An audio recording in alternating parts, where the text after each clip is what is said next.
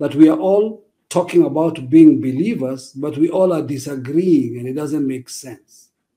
So I think the Nation Builders Summit opens the one door that it is not sitting in the platform of anybody's specific agenda.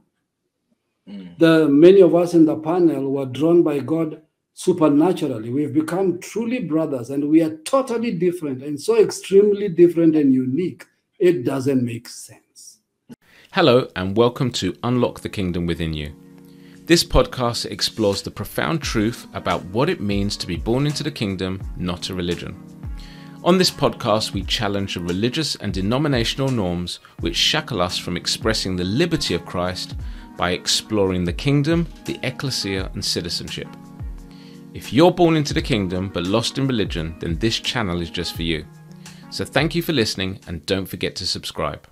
It's almost like we need to be able to justify our spend based yes. on or articulate it based on what is the Lord doing? What is his emphasis?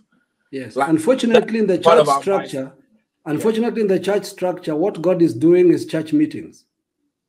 Hmm. But in the kingdom, what God is doing is life changing. Mm. Now, life changing is way more expensive than church meetings. Mm. And so that's where our crisis comes because we want to put budgets into the church meeting. Like Dave said, when you sit in church board meetings, the question is how do we expand the building to accommodate more people? Not how do we expand the lives bigger so we can do more God's work with more people, touch more lives. David, would you like to come in? yeah, you know, I, I want to go yeah. back to something Charles said that is so powerful and important the kingdom economy has one sole purpose, only one purpose to do the will of the Father and to do what the God of the kingdom wants done. Hmm. That's it. When you look in scripture, every time God wanted something done, he gave provision. They didn't have to sell cakes or tacos or have campaigns or light bulbs or car washes to do it. I stopped doing that when I left religion 42 years ago. And I, have done many, many things around the world and never asked, never sent a letter, never stood on a platform begging for money. No. If God said it, He'll provide. I always say, if I take you out to lunch, I invite you to lunch, mm-hmm. I will pay the bill because I invited you. If mm-hmm. I invite you to lunch and then pass you the bill, then you won't go to lunch with me again next time I invite you. Okay. well, God, that's the way He has done all the time. See, we go yeah. back again, uh, my brother. We go back again to the government of God, to the mm-hmm. theocracy mm-hmm. of God. We got to get out of the church board and get in boardroom and get into the prayer room and find out what does God want? Mm. And then the kingdom economy is provided to fulfill what God wants. Second point I want to make, and this is this is a sacred cow, but it's we need to talk about it. Mm-hmm. Just like Charles said earlier, when we talk about kingdom economy, we're not just talking about finances, even though that's an important element of it. But the kingdom economy is everything about the kingdom. So, education mm-hmm. to the children is very important about kingdom economy. And the problem that we have had, the problem that we have had with society mm-hmm. and religion, the two of them together, they have apostatized from the theocracy of God and the eternal purpose of God, is that even though scripture says, instruct the child in the ways of the Lord and he will never depart from them, we have been raising children to become what the mommy and daddy wants, or grandma wants, or auntie wants. You know, we have this beautiful baby that the Lord rewards us and blesses with. And then we begin to make our own plans as parents. Well, I want him to be I I want him to be this. I want him to be a preacher. I want him to be. A, and so then we start steering that child, and we start, and we never ask God, wait a minute, you created him for a purpose or her. Mm-hmm. I, as a parent, need to instruct and educate this child in the way that you created it. See, it goes back again to the will of God. So that has a lot to do with the economy of the kingdom.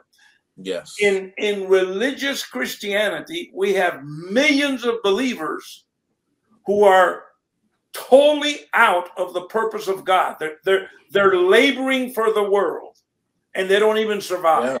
Yeah, yeah. They don't even survive. And so the wife has to work and they got to have another job to be able to pay the bill. All out of order, completely out of order. Why? Because there was no conscious awareness mm. about the purpose of the kingdom and the kingdom mm. economy. So the child was not instructed to be effective and to be part of a visible vessel that represents the kingdom. That's right. Wow. Wow. I have my well, oldest like, son. My mm-hmm. oldest son is arriving in about an hour and a half, two hours. He's coming yeah. from Florida here to Texas, and we're driving back to Florida tonight. Mm-hmm. Now, when he was a little boy, I, I, I learned this principle. So yeah. I, I died to anything I wanted him to be. And I said, and I began to pray, all right, Father, teach me to instruct him in what you created him for because that's where he's going to be effective because that's what that's what you by grace have gifted him with. I don't want to i don't want him to be what i want him to be. I want him to be what you want him to be so that then he can be part of righteous kingdom economy. So that's exactly what i did. It's amazing I've been, because I've been criticized many times because yeah. why is he not a preacher? Why is he not a pastor? He's a businessman. Absolutely, that's who he is. That's who he is, and he's very successful. Hmm. He's a very imagine, successful entrepreneur. Imagine a scenario, Pelumi. And, and okay? so, and, and so oh, he, oh, he, he he is a testimony of the kingdom in his life. He's a visible vessel in his fear. He has yeah. touched more people in his fear than any pastor can do it from a pulpit. Yeah, yeah, yeah. Plus, in many areas of kingdom economy, he has been very effective. There you go. I'm just putting him as my example because yeah. I'm going to see him today. Yes. But I've done the same with my other children. Mm. And and and and this is something we've got to learn. We we're so academia conscious. We want them to go to university and we want to be there for the graduation. Mm. And we want everybody to pat our backs on oh congratulations your kid grad i know i got i got nephews and nieces that graduated valedictorians went four years to a private university cost $60000 a year mm-hmm. they've never worked one day in what they went to school for hmm. you know, let, let, me just before I bring you in, Charles. Um, you know, I think we're so connected to to ritualism and we disconnect it from the will of God. That's and I, the reason I'm, I'm bringing that up is like there's so many most Christian parents at some point when they have a baby will do a dedication service or we'll do a naming ceremony, and most of the time it includes something along the lines of you know you know we promise or we we intend to raise this child in the way they should go. I think that's the concept behind a Christ, Christism, crystal, you know the word I'm trying to say. Anyway, so most people have this event when they have a baby where they're dedicating the baby to the Lord, right? But not many people think consciously that means I have to do very specific things to raise them in that way they should go. And then as a body, as a people, are we thinking consciously that that is an expression of God's will because we know God wants his children to be raised in the way they should go. That requires a budget. We need to attach a budget to that will that is very clear because that's very explicit, right? So, so we have uh, uh, uh, Christian uh, parents, believers, genuine in the faith, perhaps. They have children, and then they just send them off to a, a random school that's going to teach them all kinds of crazy values. Perhaps because it costs money to put them in this other school that's teaching certain things, and there's no funding, no budget, there's nothing driving that will that we know, you know? Sorry, Charles, come in.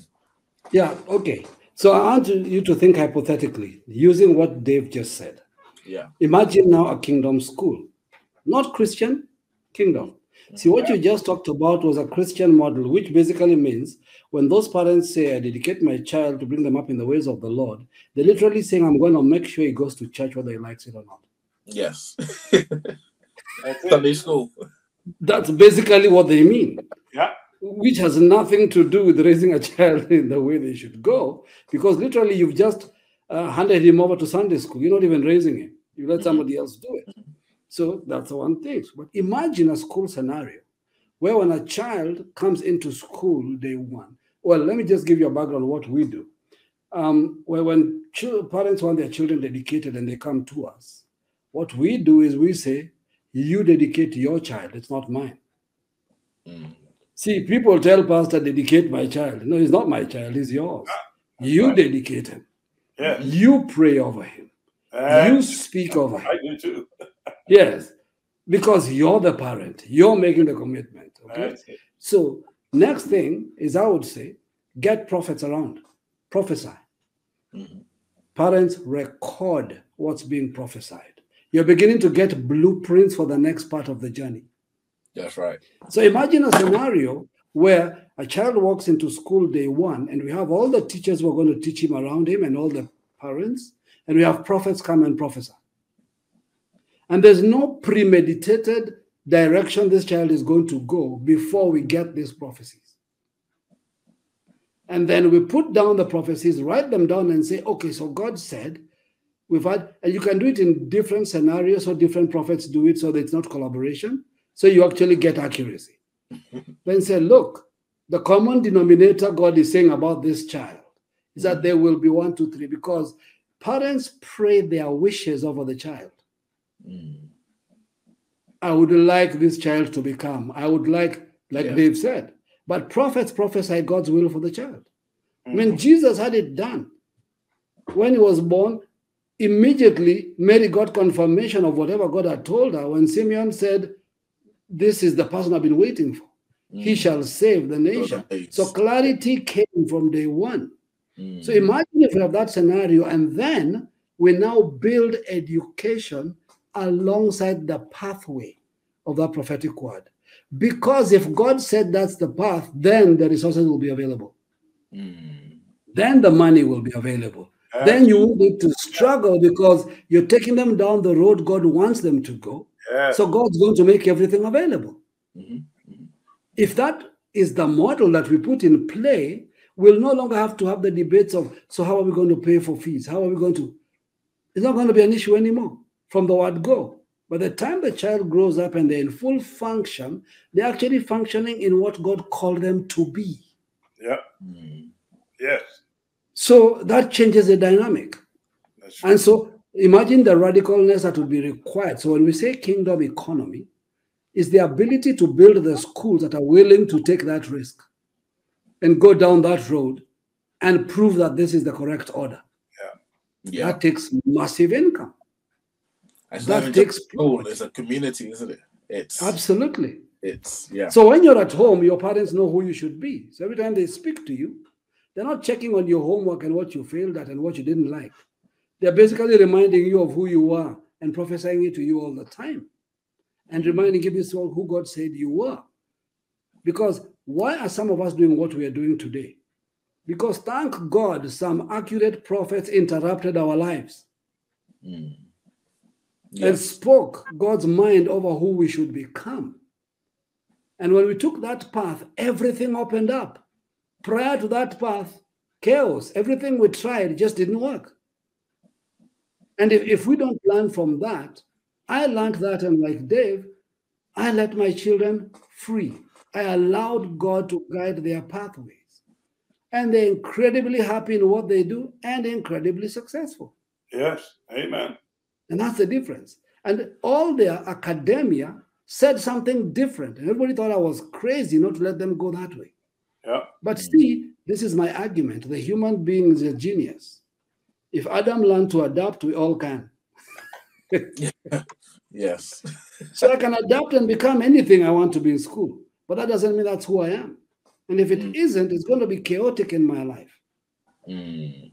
We've had to counsel, we've had to counsel young people and discovered mm. the person you're calling a drug addict, the person you're calling rebellious, is basically refusing to live a lie. Mm. That's the primary problem. When you discover what they're really about and let them do it, they stop drugs overnight. They stop drinking overnight. They stop partying overnight because now they are living the real life. Wow. Basically, that's what happens. Okay. Wow. A lot has been said. A lot has been said. so uh, I think uh, as we're coming to round it up now, um, so we have the because we have the Nation Builders Summit coming up. Um, I'd like to get your thoughts on why. So you're speaking to our audience, right? why should somebody attend the Nation Builders Summit? You know what? Yeah, articulate in, in your own words. Why do you think somebody should attend, uh, join this conversation um, that we're just touching on right now? Let me go first, so Dave can have the last word. um, I would say this: that deep down inside every single one of us, we have something that tells us there's got to be something more and something different. Yeah. Even as a believer, inside every single one of us, say, God couldn't have made a mistake. There's got to be an entirely different model from the quality of life we're currently living. And there's got to be another way that removes all the lines, the racial lines, the, the gender lines, the all this stuff that has become life that we are all talking about being believers, but we all are disagreeing and it doesn't make sense. So I think the Nation Builders Summit opens the one door that it is not sitting in the platform of anybody's specific agenda. Mm. The many of us in the panel were drawn by God supernaturally. We've become truly brothers and we are totally different and so extremely different and unique. It doesn't make sense. And I believe just for that reason alone, Somebody should come and see how people of such diverse journeys with God can so clearly see the same thing from different directions, that it can only be God. And that can bring faith and hope that there is another way where everybody can function perfectly without competing and without confrontation and still live a full kingdom life. Mm, amen. Amen. David. Uh, um, I've been hearing for 50 years all over the world, mm-hmm. every country I've been. And I've been to 106 of those countries in the world. And every single country, even in Nigeria, I mean, in Kenya, I'm sorry, uh, I've always heard religious leaders say to me, pray for our nation so that we can have a revival we need a revival. I've been hearing that for 50 years. I was hearing it before I entered full time ministry. And there's been pockets of revival here and there, but nothing has changed. I would submit to you to consider things have gotten worse. Worse. And the church keeps crying out for revival. Mm. I want to submit to you that what God's people need is not a revival. God's not going to bring a revival. That's a religious terminology. Mm-hmm. And if you if you really analyze that word, you would never use it. Mm. It has a pagan root to it. Interesting. But but what God truly wants to do with his people and with the world is bring a revolution. A revolution. But he first has to awaken the people. Hmm. I believe, and I would encourage anybody that listens to this voice, or yours, or Charles, or Fred's, or anyone's that has to do with this summit, that the purpose of this summit is to awaken people out of the slumber that religion has had them in mm. so that they can begin to get a glimpse of the revolution that is needed to truly bring the kingdom and the theocracy and the order of God to this world. I hear people right now talking that Jesus is about to arrive. We're in the end times. I got news for you. He ain't about to arrive. He Oh, no. said it himself. Read Matthew 24 14. When this gospel of the kingdom is preached in all nations, and there is a testimony of it, then the end will come. Jesus is not coming to a world that it's in the condition that is in.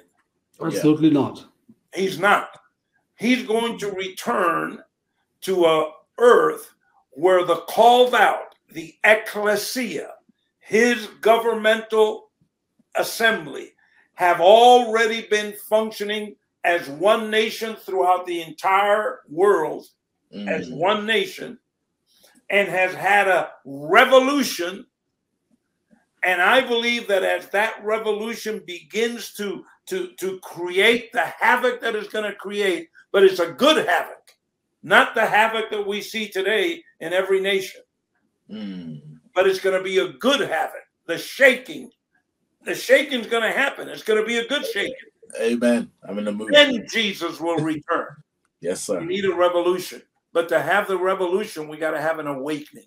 I Yeah. believe this summit is a tool of an alarm that God is sounding through the different voices that will be in this summit to wake anyone about God's eternal purpose, his theocracy, his kingdom, his dominion, his economy, and